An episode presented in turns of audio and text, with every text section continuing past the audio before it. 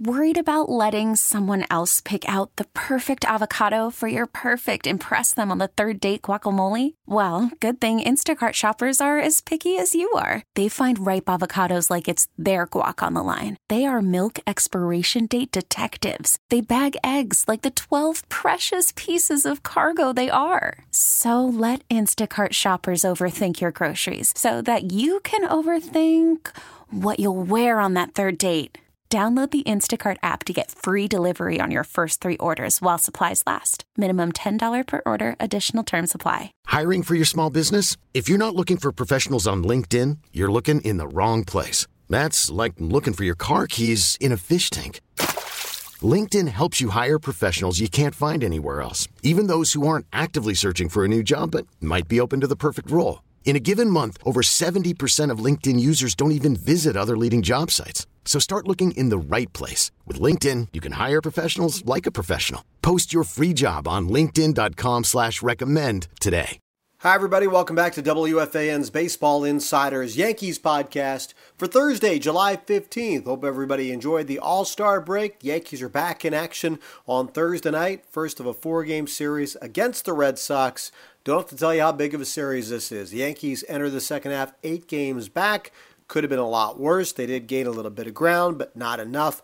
Of course, the Yankees are oh and six against the Red Sox this year. A chance to make up for that in a big way over the course of the next two weeks. In the next eleven days, the Yankees play the Red Sox eight times. I don't know if you heard me say that any time recently. Been looking at this since the Red Sox swept the Yankees for the second time last month. A pair of three-game series, one in New York, one in Fenway. So far in the first half, only six meetings, the Red Sox have won all six. And the Yankees haven't.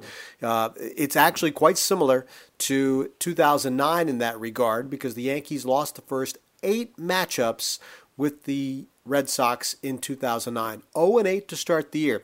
And for those of you who don't remember it as clearly, two thousand nine, the Yankees were in their second year under Joe Girardi. In two thousand eight, they missed the playoffs. It was the first time they'd missed the playoffs at all in the wild card era. So, uh, remember, Joe Girardi took over for Joe Torre after the two thousand seven season. two thousand eight, they missed the playoffs. two thousand nine, they are a good team. They've spent a lot of money. They signed free agents like C C Sabathia, A J. Burnett, and Mark Teixeira. Spent hundreds of millions of dollars.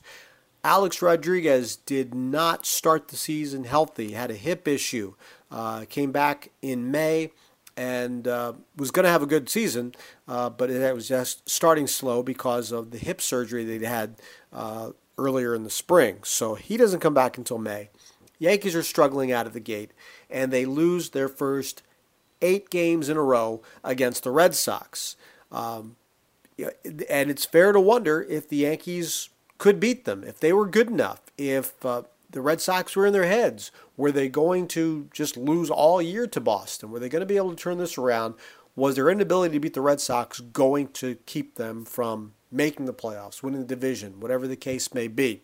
Um, I actually had a chance to ask Joe Girardi about this last month after the Red Sox finished off the last Yankees sweep. And uh, this is a couple of minutes of my conversation with Joe Girardi about really just what it took to get his team to believe that they could beat the other team when they hadn't beat them over the course of a very long stretch of time. Yankees are oh and six against the Red Sox. In two thousand nine, you started out oh and eight against the Red Sox. I remember, yes. Good. I'm glad you remember. Um, it ended pretty well, and you rebounded against them in particular. Do you remember what the feeling was like, though, being at oh and eight and trying to convince yourselves and your players that you could rebound from that? Were there certain meetings that stand out, certain things that stand out to you? I think I remember having a meeting in Boston telling guys it would change. We were too good for it not to change, and just there were some strange things that happened during the course of that oh and eight. And I said, basically, don't worry about it. It's going to change. Um, and I think we ended up like nine and ten that year against them. And and it did. And sometimes it just happens that way. But, you know, you win a game where you come back and all of a sudden you can get on a roll against a team. It's just, you don't make too much out of six games when you play nineteen. Now, if it's a seven-game series, you probably got to make a lot out of it. They're going to play them nineteen times, so you don't make too much of it. Was there? Did you feel a certain amount of pressure because you had missed the playoffs the year before, and here you are facing the Red Sox, and you can't beat them? I mean, you're trying no, to tell I them mean, they can do it, but are you are you seriously feeling that in your heart that they can? Well, I did, because I knew we had a really good team. I, I did. Um, I mean, you you hear the noise sometimes. You know, you'd be walking down the street, and someone will say something to you. But, I mean, you just got to stick with your plan and, and stick by your players and know that they're – they're talented and they can turn it around. And just one more on that. How hard is it to convince players that it's going to happen when it hasn't happened yet? It's one thing to look at it in hindsight. You know, I try to tell this story now, and people are saying, well, that team had Jeter and that team had this, that team had that. But at that particular point in time, you were still oh and eight against the Red Sox, and you couldn't foresee what was happening. How hard is it to convince yourselves and everybody of that? I think it depends what type of group you have. I think if you have an experienced group, you don't worry too much. If you have a bunch of young kids, you worry. I mean, if I'm not mistaken, they've had Boston's number the last few years. Yeah. So they know that they can beat them. Um, so it's just they got to play better. That last part is kind of interesting to me about what Joe Girardi said about the the veteran team. You know, the Yankees have some veteran players, but what have they accomplished? You know, the Yankees in two thousand nine had veteran players who had won World Series rings, uh, who had been to the playoffs every year, who had very recently come back from bad seasons. The Yankees had bad starts, I should say, in two thousand five, two thousand seven. They had gotten off to some pretty bad starts and found their way back into the mix with hot second halves, and uh, and found their way to, found their way back into the playoff picture. Uh, this Yankees team has a lot. a lot more to go, because, you know, their players haven't done it and their manager hasn't done it to this degree. Coming back, I mean, um, the Yankees have lost playoff series. They have not advanced to a World Series. Aaron Boone's in his fourth year as manager. This is by far the toughest year he has had uh, compared to his previous three. And uh, the the Yankees have not shown you anything this year that shows you that they're able to dig themselves out of this. It's not like they are imminently getting healthier either, and you're waiting for all their stars to come back. It's okay, when this happens, now they're going to go on a roll. Don't know that yet. Um, the um, the weird part about what really happened, the strange part, I shouldn't even say strange, just the part that really gives you less faith that anything is possible in the second half, the last ten games of the first half. Yankees won five and five in the last ten games of the first half. And those ten games included three of the worst losses in a ten-game stretch I can ever remember. Three of the worst losses, period, I can ever remember. If you think about the Angels game uh, that Aroldis Chapman blew, and the Mets game that Aroldis Chapman blew, and then the Astros game that Chad Green blew, those are three of the toughest, worst losses. You might have one of those games in an entire season, maybe two. The Yankees had three in ten games. That's really hard to overcome. That's not what good teams are. Good teams don't blow three games like that. Now, the Chapman issue is something that is a much longer brewing thing over the course of about a month, and he's basically removed from his closer's role. Uh, I'm pretty sure he's going to have to earn that back. He's just not going to be given the chance to close games again, assuming, you know, everybody else is is uh, available and coming out of the break. Obviously, everybody is. The Green thing is interesting. It's the second time that Altuve has beaten him. Uh, if you remember the series back at Yankee Stadium in May. Other than that, this is not a pattern for Chad Green, so I would think he has a little bit more of an availability to go close the game, and Jonathan Loáisiga is certainly in that mix too.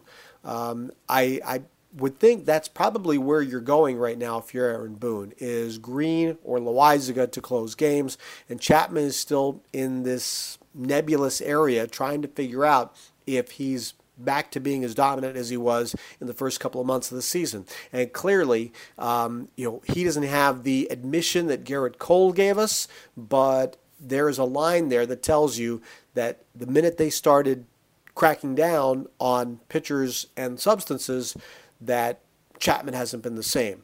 So he's going to basically have to prove us wrong if um, if that is not true. If he if he wasn't a guy who was using something and now is feeling a little naked without it. He's going to have to prove us wrong because the timeline tells you that is a big factor. But the Yankees clearly have a problem here, trying to come back and trying to figure out how to win close games because they've basically lost their closer for a little while here until he gets it back. And Green and Loáisiga are electric but unproven in that role. Uh, Green is very capable. You know closers are going to blow games, even the best of them. But the fact that it happened right then against that team, last game of the break, after you've already lost two other games like that in the course of the last ten days, that's what really hurts. And, I said, you know, good teams, playoff teams, don't lose three of those games all year, let alone in a ten-game stretch. As we inch closer to the trade deadline, which is now fifteen days away, you're likely to see some activity finally with the draft behind us and teams really committing to sell or buy. Uh, the Yankees still need a center fielder. Rumors of Joey Gallo make little sense to me.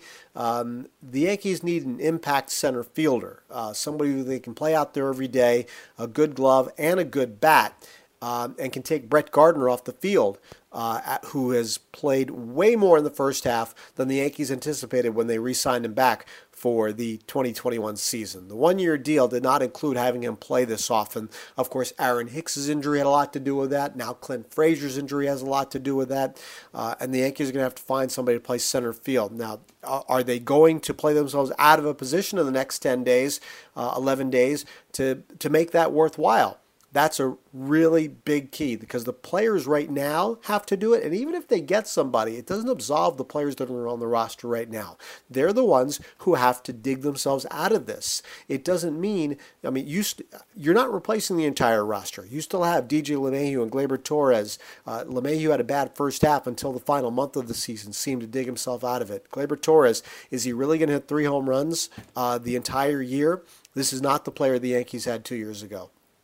Uh, the Yankees do have an all-star caliber player in Aaron Judge, who's had a very good year. Giancarlo Stanton's been hot and cold. Gary Sanchez came on but got cold again. Uh, these are not all players who are going to be replaceable. Um, these are the players who have to play for you in the second half.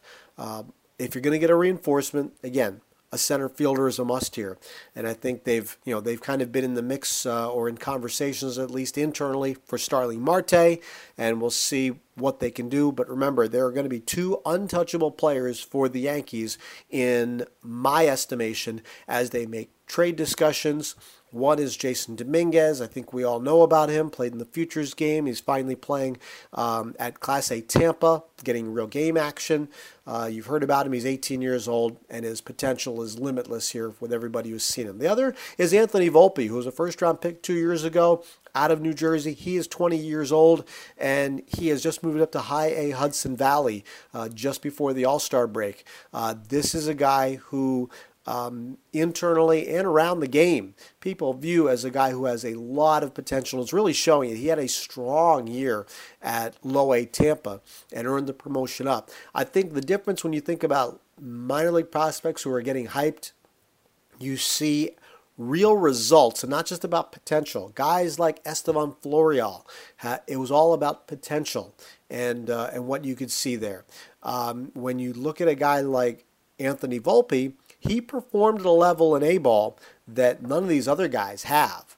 Um, you know, when again, just using Florial as an example, Florial never performed in A-ball the way Volpe did in the first half of this season. So he earned this promotion off of that, uh, not just uh, whether they felt he was ready physically, approach, and all things like that. Actual numbers on the page, um, Volpe put him up. So uh, he's a guy that I think is is going to be viewed as untouchable here uh, as trade talks come up. Everybody else, well, I, I think there are probably some others in that conversation, but um, it really depends on what the uh, what the discussions are, who you're talking about. Is it a player that's a rental? Is it a player that has control? Uh, and then there are going to be some hard decisions to make. But the hardest one is going to be figure out if that addition plus what you have now is going to equal a playoff team. Is it worth making the deal then? Because if this, if these players don't get off the deck, then they're going to cost the Yankees a chance to get, uh, make the playoffs and probably cost somebody their job. I would say mostly Aaron Boone, since he's in the final year of his contract. We've talked before about in-season changes, not the Yankees style. But if the Yankees are flat out of the race here after these next two weeks, um, then you're looking at a situation where if you know Aaron Boone isn't coming back next year, then maybe he doesn't make it till the end of the season. And it's been a long time. It's been over thirty years since George Steinbrenner fired somebody in season. Hal Steinbrenner has never done it. And he's talked about the reasons before. And even just very recently, a couple of weeks ago, he didn't lay this at the, food of, uh, at the feet of Aaron Boone. He didn't lay this at the feet of Brian Cashman. He laid this at the feet of the players. Uh, now, clearly, somebody's going to have to um, act on that. And if this team, if this season turns into a total disaster, I would think that Aaron Boone is unlikely to come back at the end of, you know, at the end of the season, at the you know, beginning next season. But that's still something that needs to be seen um, because, again, there have been no indications that it's anything that is imminent or that his job is in jeopardy here. It's just a matter of, listen, obviously if the Yankees are barely a five hundred team into August and you're not in a playoff race or you don't think you're good enough to make the playoffs, I know the wild card is a picture here, but right now I'm looking at the division race still because you're still just at the All-Star break. But you have to see improvement. You have to see this team playing better. Um, and if they don't, It, it it will eventually cost Aaron Boone his job because I have a hard time believing the Yankees would re-up him uh, after a uh, a bad, a disastrous season when his contract is up at the end of this year. But again, that's those are discussions for a little bit further on down the road. I do not see anything being imminent here. I want to remind you to subscribe to W F A N's Baseball Insiders. You can get my Yankees reports, Ed Coleman's Mets reports delivered to you. Check them out at Odyssey, Apple Podcasts. Also be sure to subscribe to the thirty with Murdy podcast for some more interesting conversations with baseball and some unrelated to baseball. Got some cool ones coming up for you in the course of the next couple of weeks I think you'll enjoy. Remember to hit subscribe and review and all that jazz. And until next time, I'm Sweeney Murdy. Thanks for listening. This episode is brought to you by Progressive Insurance. Whether you love true crime or comedy, celebrity interviews or news, you call the shots on what's in your podcast queue. And guess what? Now you can call them on your auto insurance too with the Name Your Price tool from Progressive. It works just the way it sounds. You tell Progressive how much you want to pay for car insurance, and they'll show you coverage options that fit your budget. Get your quote today at Progressive dot com to join the over twenty-eight million drivers who trust Progressive. Progressive Casualty Insurance Company and Affiliates. Price and coverage match limited by state law. Okay, picture this. It's Friday afternoon when a thought hits you.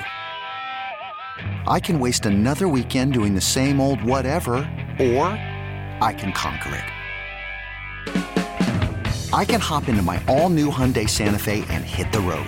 Any road, the steeper the better. Because my all-new Santa Fe is available with H-Track all-wheel drive, so I can hit the trail without a worry in the world. Heck, with three rows and best-in-class rear cargo space, I can pack the whole family in with all our gear.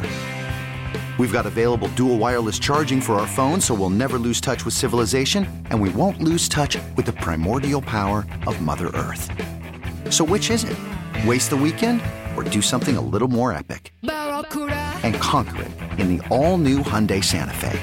Visit Hyundai U S A dot com or call five six two, three one four, four six zero three for more details. Hyundai, there's joy in every journey.